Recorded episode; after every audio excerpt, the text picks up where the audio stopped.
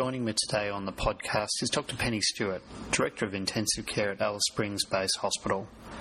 Penny has a unique perspective on the delivery of ICU care in a regional centre, and it's my great pleasure to welcome her to the podcast today.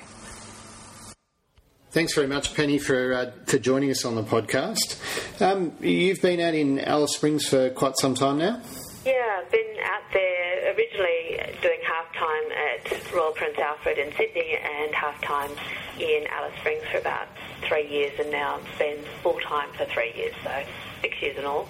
So tell me how you came to be um, working out in uh, a fairly unusual place. Uh, well, at the end of my ICU training, uh, my last three months was doing a medical registrar job in Alice Springs Hospital back in 2000. And I realised that there was a huge difference between the level of care that was being given in um, hospital, any of the hospitals that I'd worked at in, in Sydney um, and in, in Alice Springs Hospital. I also realised how how reversible the disease that we were treating in Alice Springs Hospital with the Aboriginal people were, but how much that um, they weren't getting the right treatment and so therefore they were dying anyway. And so from my point of view, there was a, a big discrepancy of what you could do um, to the resources and and I couldn't I couldn't let it go. And so I decided that once I got a bit of experience in, in Sydney and knew how to know how to be an intensivist and how to be a consultant, that I would try and lend a little bit of um, that experience to Alice Springs. Can you can you elaborate a little bit? What what sort of things did you notice were what what were the key things that were missing that, that you wanted to try and contribute? Well, at the time I was in Alice Springs in 2000, the intensive care was uh, run by anaesthetists who um, were trying hard, but um, all of them were trained overseas, most in the subcontinent, and, and most had had no experience with the kind of standard of intensive care that um, Australia and New Zealand um, have, and so we're, we're struggling, and so. Um, and 60 or 70 percent of the patients were were Aboriginal, um, and and while the nursing staff were ex- extraordinarily good at um, putting forward protocols and advocating for the, the patients, what they were finding was that um, when they were ringing for help, uh, there, um, there was a real hesitancy because there wasn't the, the knowledge um, that allowed them, um, the anaesthetists to feel confident in, in treating these people. Yeah.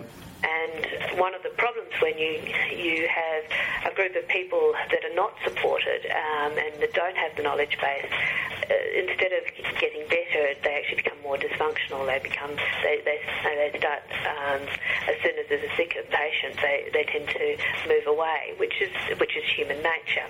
Um, and uh, when I looked at the uh, the ANZIC statistics, I actually realised that there was a, uh, a, four times greater mortality rate in Alice Springs than you would expect, and yet 40% of the ventilated patients were being um, were being transferred to Adelaide, uh, which which translates that there was a there was even higher mortality rate. So I realised mm. that there was a real crisis there.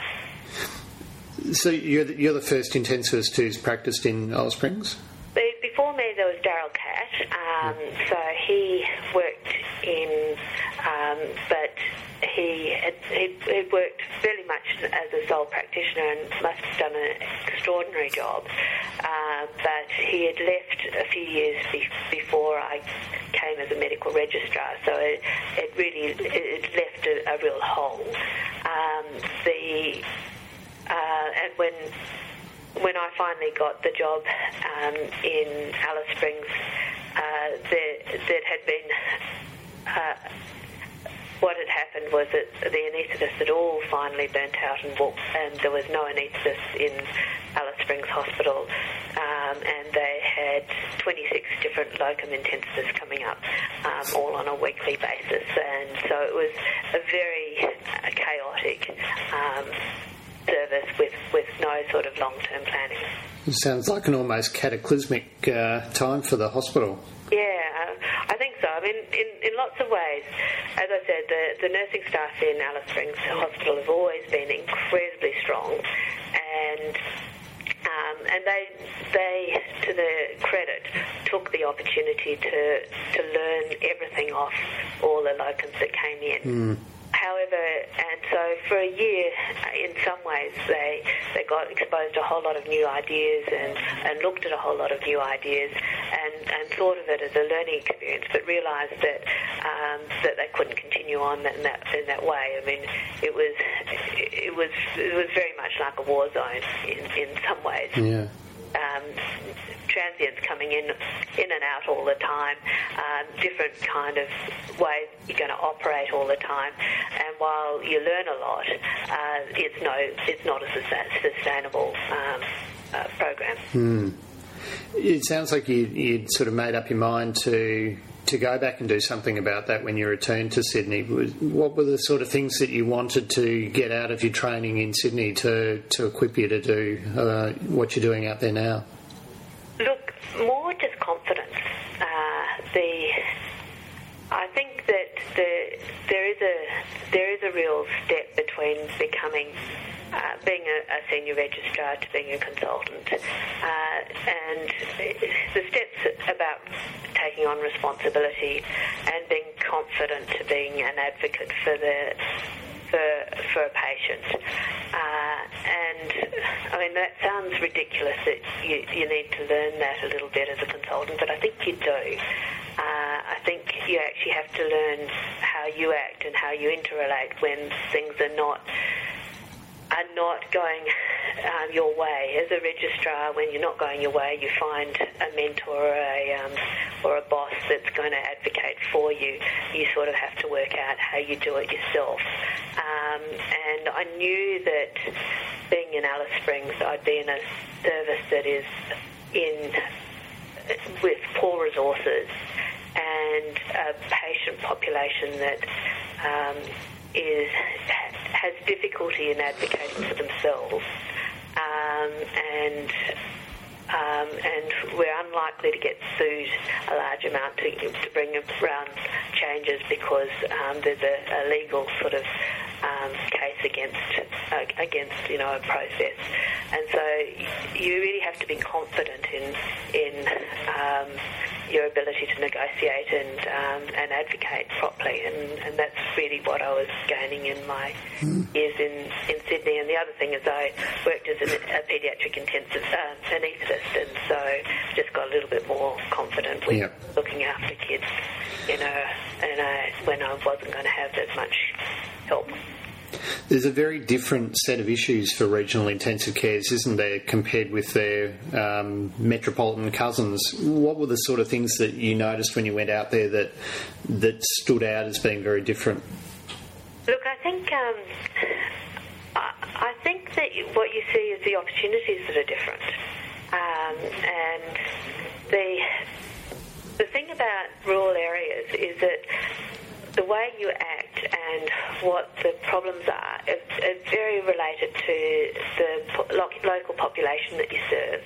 For me, that's Aboriginal health um, and the environment that you're you're working in, and uh, and so you have to be adaptable to, to both of those things, um, and you have to learn with your community. And um, and the good thing is that it, having a, being in a rural area actually allows you to be much more reflective in your practice because you can you actually see the things that you put in place are actually working or not working. Um, so it really completes that loop. The the thing I think I found, I've, and that's the real opportunity to actually understand how, you know, when even looking after the most um, sick people, you can actually affect um, public health changes um, by by actually understanding the, the disease processes that have, have left them into that in, into those into those issues. Um, and I think that's probably even more so in Aboriginal health than any other um, form of health in Australia. But I think you know the same is true. Um, a lot of rural practitioners. Now, the, the I suppose the, the biggest difficulty from being a rural practitioner, and I think this is where the tertiary hospitals need to um, to actually improve the relationship, is that most rural hospitals do not have specialist services um, apart from intensive care and emergency medicine, and so they're really run by general surgeons, general physicians. And so if you actually need specialty services, you're actually reliant on a relationship with the tertiary hospital. Um, yet the tertiary hospitals do not see that as part of their responsibility. And I think that one of the things that we could do in the intensive care world is actually promote better health throughout the whole of Australia by looking after the general medicine and general surgery better in the areas that the people are sick. Reducing the workload that has to go down to the tertiary hospitals, but when people do have to go down for specialist services, actually making that transition um, a better one. And um, you know, and that's something I think that you see very clearly in rural areas. Yeah. You, it sounds like you had a bit of a blank canvas to work with when you were there, when you first arrived. Um, what were the keys that you put in place to, to try and uh, improve the delivery of care? Look, um, Todd, I don't know what you did, but I, am very pragmatic, and so what I, I did was I looked at the college guidelines as to what you need to be an accredited ICU, and I I went through the guidelines and just ticked them off and, and put everything in place that um, needed for registrar um, training because I felt that the um, the way of progressing the unit forward, the way of getting it sustainable was to get accreditation, to get trainees coming through, um, and um, and to have a teaching environment. Uh, it would keep me fresh, and it would um, and it would allow us to attract staff and hopefully get consultants in the future. I know that in where I've been, at least, it's been um, difficult to support um, non-intensivist uh, practitioners in the intensive care unit. I'm wondering how you've gone about doing that to support the other people who are around you and provide them with with stimulation and support and education, those sorts of things. Do you have any comments on that? Look, um, we're in a slightly different uh, environment than a lot of other rural Australia, and uh, the uh, what what we've we've actually got a problem with um, all the specialty areas at the moment only one general physician is full time. Um, oh, sorry, two general physicians are full time. The rest are all just locums. Um, and we've only got one um, anaesthetist who's got his um, fellowship of intensive of, of anaesthetics in Australia and New Zealand. All the others are overseas and are on provisional registration. So, and the emergency department um, is down to three emergency physicians. Uh, so they're struggling to just man their own emergency department. So in some ways that made it easy. Um, it meant that I could say, well, we just what we we will do is build up the intensive care with intensive care specialists, and um, and we will help some of the other areas um, rather than the other way around. Yeah. And so that's that's the way I've done it. Now it's not always been easy. We've I've always we've always managed to have basically two full time equivalents employed. Um, although you know most people have only come for a year, but it's still been two full time equivalents. Um, and then I developed a relationship uh, with um, Royal Adelaide Hospital to um, for them to rotate some of their uh, intensive care consultants up, up to do weeks to relieve us a little bit. It has it has been difficult from a point of view of the onerous on call. Um, however, gradually, but what we have done is um, we've, we're now training our we have got trainees through and we're getting our first trainee back as a consultant um, in the middle of this year and I'm hoping that um, beginning of next year we'll get the second one so I'll have three full-time equivalents. Um, so we're, we're getting there. That must be very gratifying to have your former trainees return to... to... Oh, absolutely. It's brilliant. It's brilliant and I've actually even got some of them lining up and that, um, saying to me that one of them, one of my um, registrars who's still got two or three years of training is wanting to do a PhD in Aboriginal health and um, and work in ICU at the same time. Uh, so we've, we're actually getting we're actually getting some good research people coming back as well uh, that are planning. You know, uh, so we're actually getting people booking it up, which is great. You've been very active in in regional health. Um, obviously, with your vantage point from Alice Springs, that it brings a lot of these issues into clear focus. But you've you've also made some attempts to address this issue at college level. I was just wondering whether you could elaborate on that. Look, I think one of the, things, and I'm sure I think all of us this in rural health, is that intensive care has been incredibly the intensive care has been exceedingly good at actually training people for tertiary-based um, intensive care hospitals. But that's really been its focus, and and there's been a, a wonderful progresses of the specialty as a whole. But the, the, there's always problems with any progression. Uh, there's also unintended consequences, and I think the unintended consequences of um, what's happened in intensive care is really felt in the rural and remote areas. One of the problems is that as um, intensive care's got stronger, uh, the ability, um, you know, acute medicine training for both anaesthetists and physicians is actually is actually less, and, and the reliance on, intense, on intensivists is greater in most places where people are being trained, um, and and the problem is that we still haven't addressed how to uh, attract people into rural and remote areas in intensive care.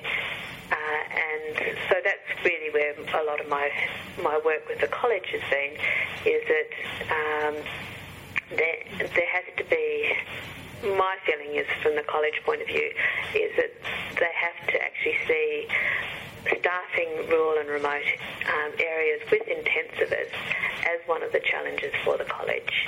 Uh, they have to be a little bit flexible about how it's going to be done in this transition period of about five years, but not too flexible to actually um, promote a a poorer standard in rural and remote areas because I don't think rural and remote areas can have a poorer standard because in fact be just as good, um, if, if not better, um, working in a rural and remote area as you do in a tertiary hospital.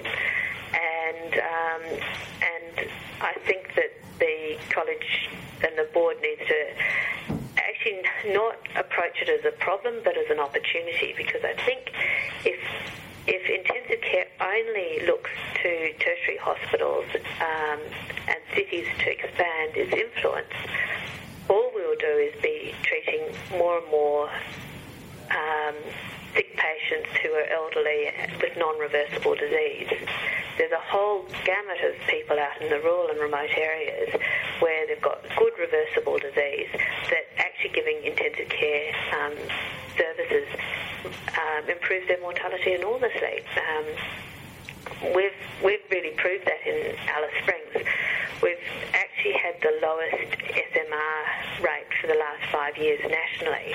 Um, we, uh, we, and that's not because we're better than everyone else. That's that would be a joke. Um, you know, we're we're, we're we're a reasonably good ICU, but we're certainly no better than anyone. But it's because we're treating reversible disease. Yeah. Um, we're treating sepsis. We're treating um, lack of medications. We're treating accidents that get to us, um, rather than people with um, lymphoma that are on their third bone marrow transplant, or and we're not treating 80-year-olds or 85-year-olds that are going through operations they should never have had, had in the first place. Yeah. Um, and and I think you know, most people in the cities actually recognise that the challenge for intensive care is for us not to be keeping on treating people that don't have reversible disease. But the problem is that if we want to expand the specialty, you're not going to do that unless you actually improve, eh, improve your influence the rural and remote, remote areas. Because if all you want to do is build more beds in the tertiary hospitals, we will be treating more and more irreversible disease because you build beds, people will come. That's very true. What what sort of things would you like to see implemented if you had your opportunity to, to put these things into place? What would you want to do to encourage people to come out to regional areas to practice? Look, I think um, I actually look at rural and re- remote areas and outer metropolitan hospitals in the same vein. Um, I think I think that one of the things is that people have to see that working in rural and remote or outer metropolitan hospitals is an important part of training um, because you have to be able to work in a place where resources are less. Um, you actually, and you actually have to understand places where the resources are less because if you're truly wanting to um, to work out who are the patients that you should be accepting for transfer, what advice you should be giving to remote areas. You actually have to understand them. Yeah. You, you can't advise people when, when you have no concept of, of what the conditions that they're having. And um, so I think I think we also have to recognise that people do have families in this, um, and often um, people are in partnerships where both members of, uh, are, working and they have kids. So we can't expect them all to go to the rural and remote areas, but they can work in outer metropolitan hospitals. So I think that we should make it mandatory that you um, do part of your training at least in rural and remote areas or outer metropolitan hospitals. Yeah.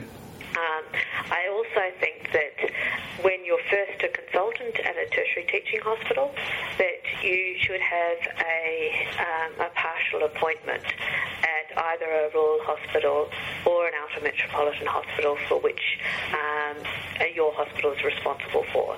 So you actually so that you do um, one week four times a year in that hospital and you actually understand the stresses and the capabilities of the place. Um, so that when you're giving advice over the phone, you can do so in a, in a knowledgeable way.